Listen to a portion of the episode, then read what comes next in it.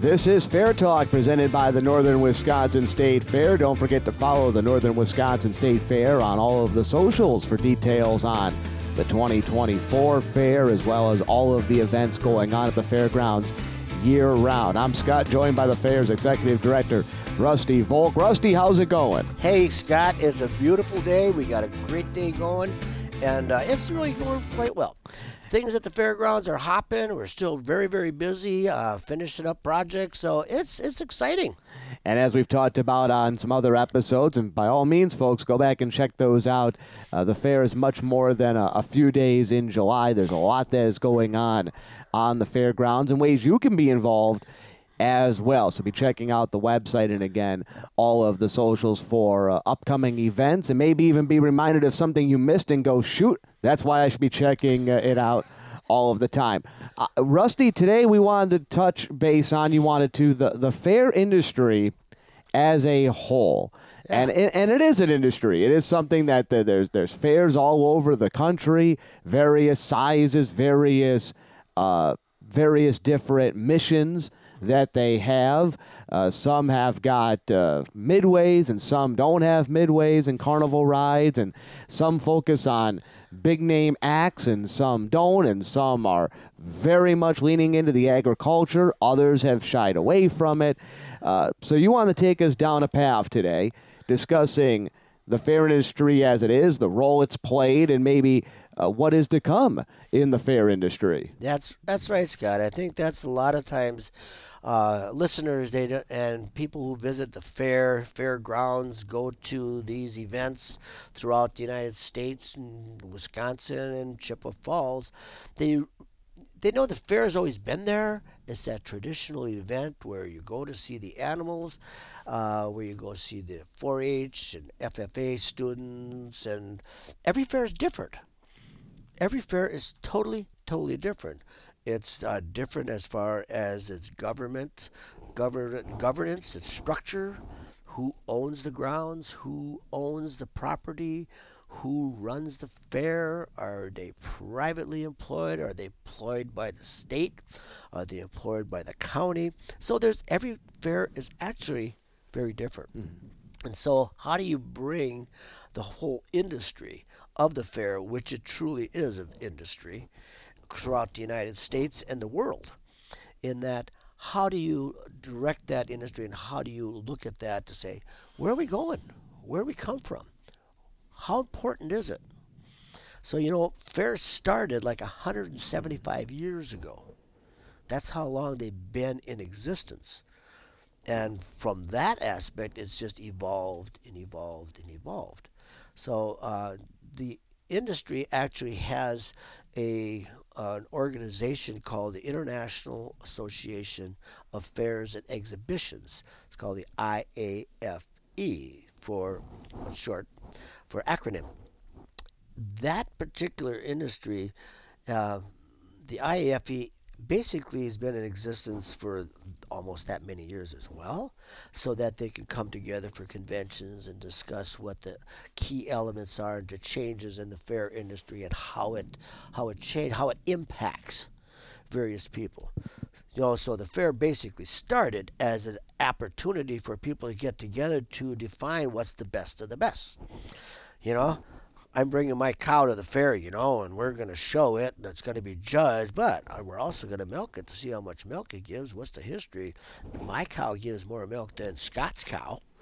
Well, you know, Scott's going to wonder, well, what are you doing? What are you feeding it? You know, what's its pedigree? You know, what's its what's its uh, what's its sire? So all those things have played into the fair industry of the best of the best. And that's still important today. It's that competition. So now all of a sudden, Scott here, he's my neighbor, and uh, he beats me at the fair one year. So now Rusty's going to look at, oh, what am I going to do to change this around?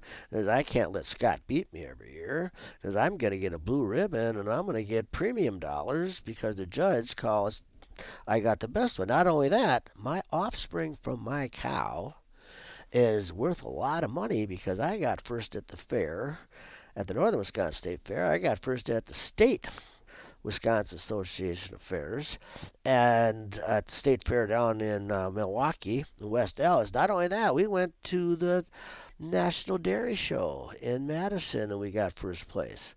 Now all of a sudden, that offspring from that calf is probably worth about $10,000. Now we're talking serious money. So that's what the competition does. Not only that, it elevates the the uh, whether it's crops, any any species that you're showing at the fair, that competitiveness, it elevates that to the next level. So even quilting, what are your talents? How does that change? How does that help? So when you actually enter something at the fair, you're competing so that your passion of what you do you know, if it's raising animals, if it's raising, uh, baking a cake, whatever. If you're good at that, you can you'll be better, and somehow you're going to appreciate that because hey, I won something because of something I enjoy doing. So the fair industry is built upon that for all these years, and what's happening today is it's changing somewhat, moving almost into uh, another realm because of technology and of everything that's going on. Um, some of the things right now, Scott, that are and viewers, what's impacting the fair is, uh, shall we say, the safety concerns that the public has. There's not as many people living on the farm anymore. You know, 50, 60 years ago, most of us grew up on the farm, and so when we went to the fair, we didn't care if we got our boots dirty in the barn. That was no big deal. Uh, you know, it didn't matter to us. We were used to it. We grew up in elements where, you know, we kind of didn't have all the bubble aspect where we've taken antibiotics for everything. So, with that stated, you know, when people come to the fair today, they don't have the immunities that they'd had in the past. So, it's funny when you visit with our agricultural people here at the fair, they're going, Why do we have to wash our hands all the time? Okay, why can't we eat in the barns? We do on the farm all the time.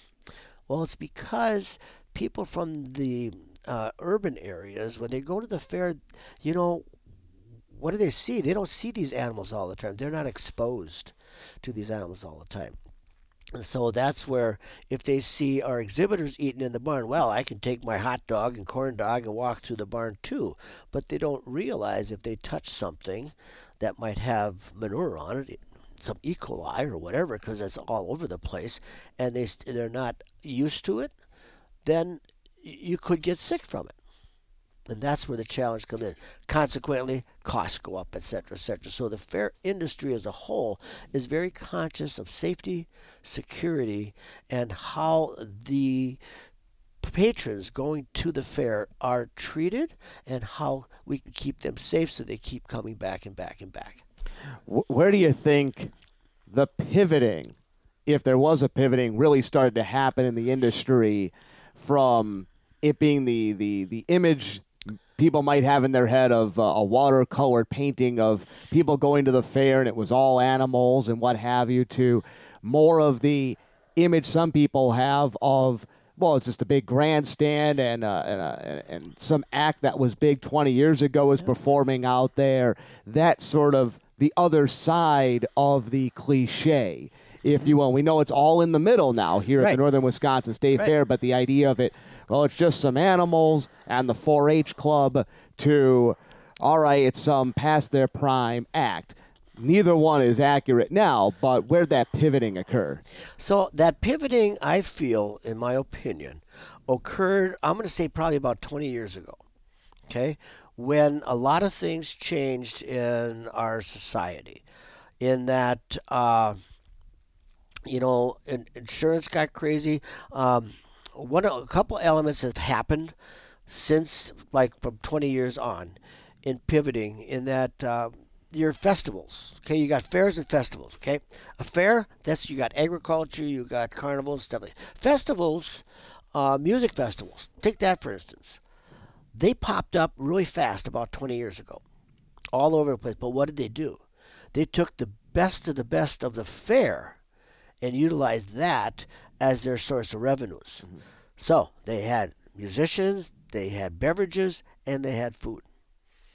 Okay, where the fair, you know, we have the carnival, we have agriculture, we got all these barns and buildings and everything we got to take care of, and we got to build to house animals. That's an expense.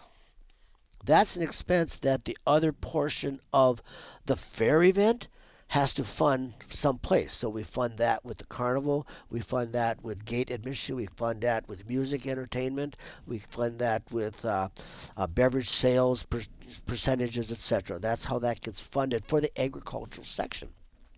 So that pivot took place. What also took place about 20 years ago is some people were starting to get sick. I know on the East Coast you have uh, the E. coli broke out, and they determined that it was because of the petting zoo at the fair where people coming in, petting zoo, feeding animals, stuff like that. So all kinds of protocols got put in place about washing hands, hand washing, sanitizing, making sure the general public, when they come in, were taking care of it. But you had to make sure it happened because insurance rates went through the roof.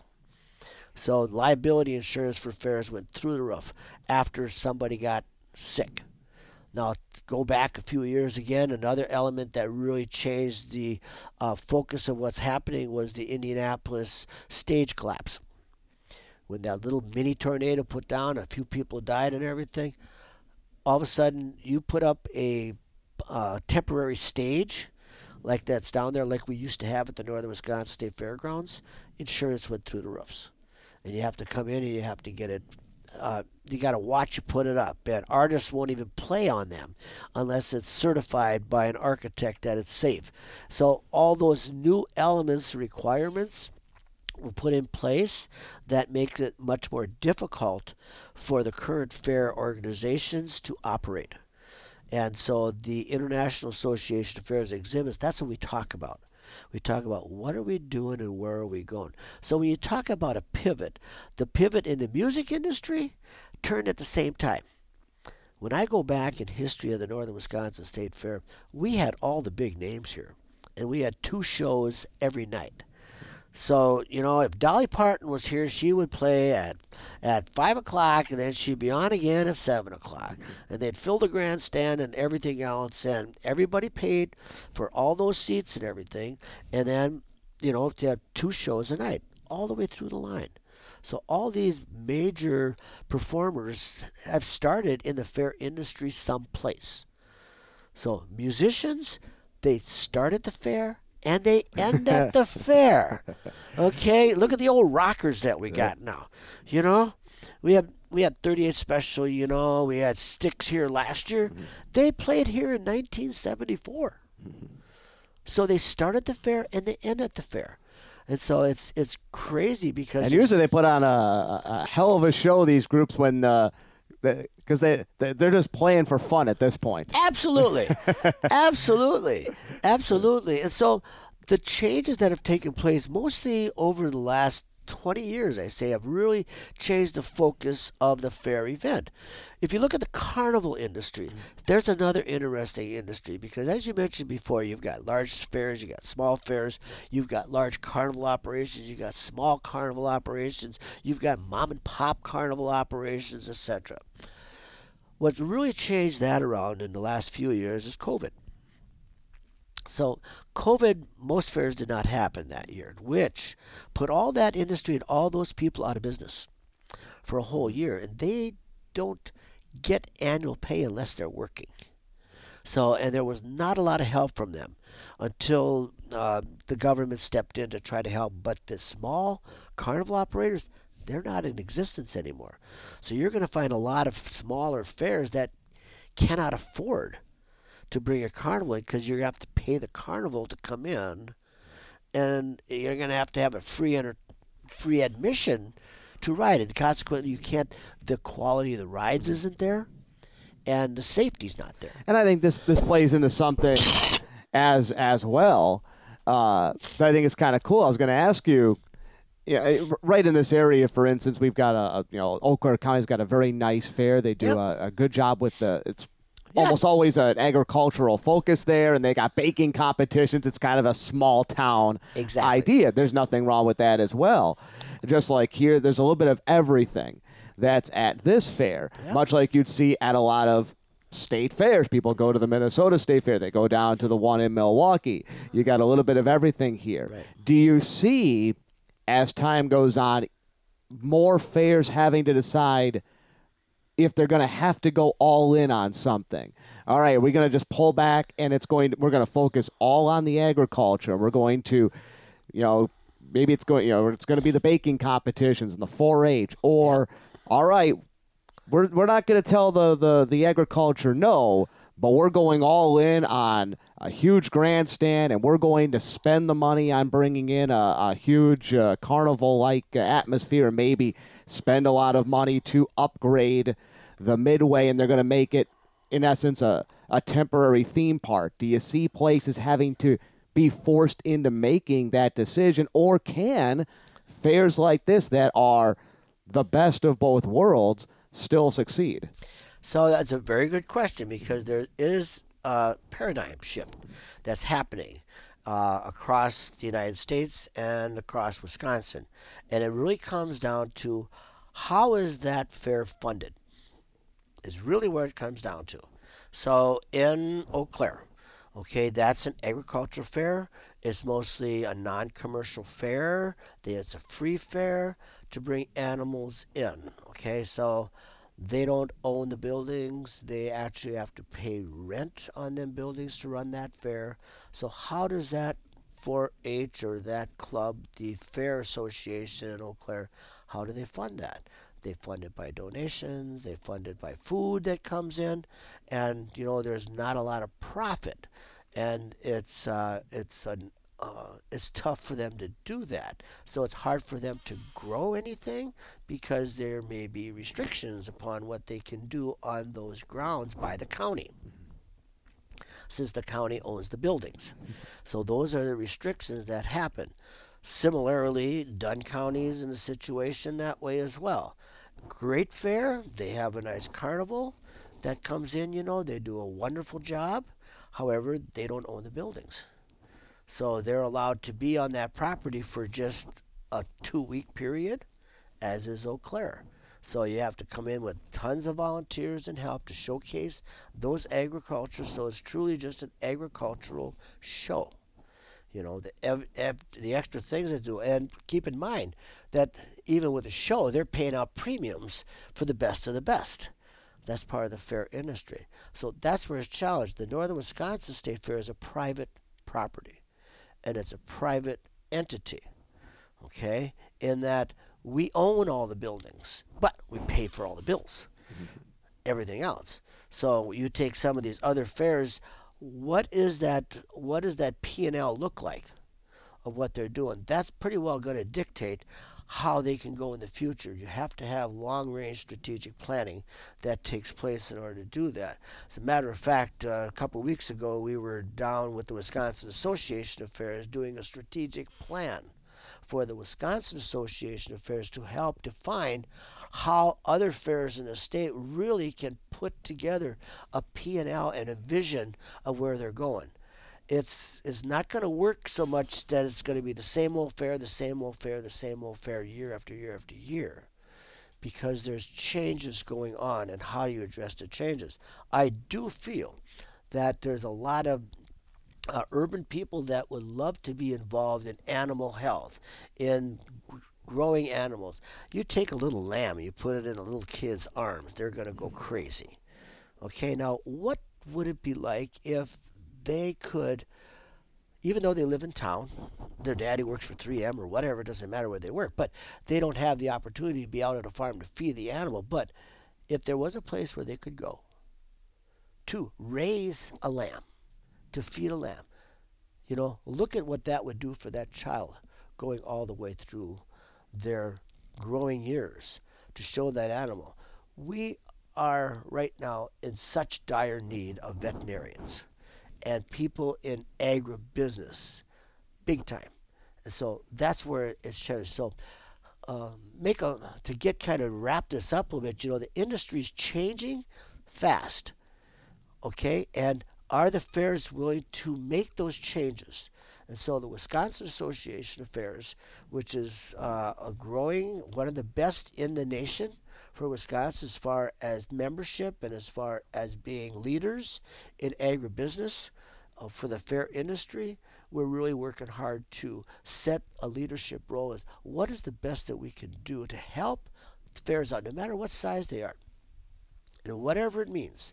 So uh, I've said this before, you know, we put a permanent stage up there to get into uh, the music business because that's always been a staple of the Northern Wisconsin State Fair from the past entertainers to the current entertainers. And so, if we didn't have that stage due to the economic conditions of what that generates, we would have to be having truck pulls, tractor pulls, you know, horse pulls, and all that stuff, which is truly what some of our smaller fairs around us, counties fairs, that's what they have. So they need that revenue in order for them to pay their bills. And so we're looking at all fairs to say how do individually we help them to create that P&L for them to make them profitable and sustainable. I think that's one of the things that the fair industry has not looked at really well because it's always been operated and run by the tax dollar. Okay, from the county or the state. Wisconsin State Fair, that's our taxpayer dollars. If they don't make any money, taxpayers pay the bill If they make money, monies go back into the general general coffers. Hmm. Okay, that's the same with a lot of fairs in the state of Wisconsin.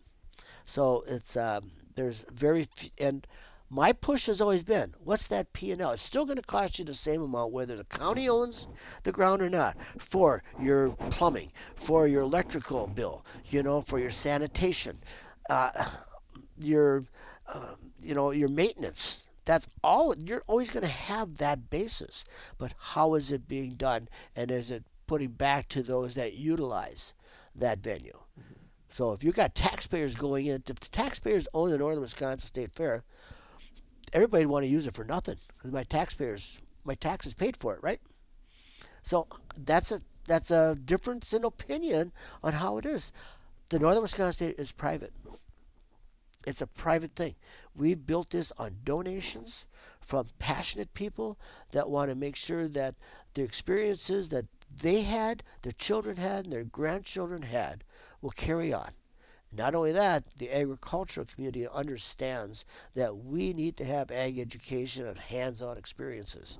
So that's where we're looking at uh, our barn project, our ag campus look for those things to happen. Look for a lot more animal shows coming up.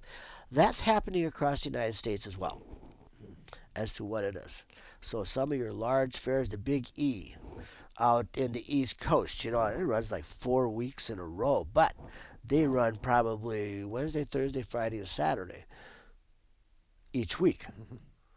So it's total different dynamics, but that works for them. Mm-hmm. That works for them. What works in your area? You know, uh, you know, Eau Claire County Fair, they're very successful what they do. That works for them. They found a way to do it. And with uh, with the various fairs, we it's best to communicate and get together because you always have an idea that might help them. That's going to help somebody else. I look to all the fairs. I love people to criticize and say, "Hey, you should be doing this. You should be doing that." That only helps us grow. That only helps us open our mind. I didn't think of that. I should have thought of that, but I didn't have the right person to bring that input in. So it's uh, it's it's fun to bring people in to say you should have done this, should have done that.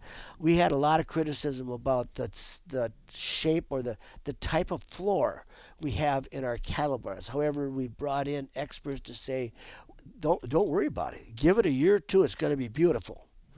You know, it's only because of the initial cement and how it is. T- think about it down the road. So it's going to change. We have plans. We can always change all the way down the road. The fair industry is doing the same thing all the way through. Actually, I'll I'll be co-chair of the IAFE International Association of Fairs, what they call non-fair facility management. So, what do you do with the grounds when it's not the fair? Non-fair facilities utilization. And so we get together once a month with managers all the way across the United States. And we say, What are you doing? What kind of buildings are you putting up? What kind of events are you having? That's how we get the um, uh, RV coaches here, motor coaches here. That's how we bring more business to Chippewa Falls. That's how we bring more events to Chippewa Falls because they are within, they go across fairgrounds, all the way across the United States. There's a fairgrounds in almost every city of some sort. And how that's been utilized and developed is really up to that community. But it's such a critical part of the community because that's that outdoor space that they can utilize for whatever their needs might be. So that's going to continue on. It's just how's it going to go and how are you going to fund it. The funding portion is getting tougher and tougher and tougher. Well, outstanding uh, episode uh, here, Rusty. Great, uh, great job, and uh, no doubt there's other aspects of this we'll touch Absolutely. on in some other uh, episodes that are coming up as uh, as well. But that'll do it for this edition of Fair Talk, presented by the Northern Wisconsin State Fair. Thank you, Scott. Talk to you later.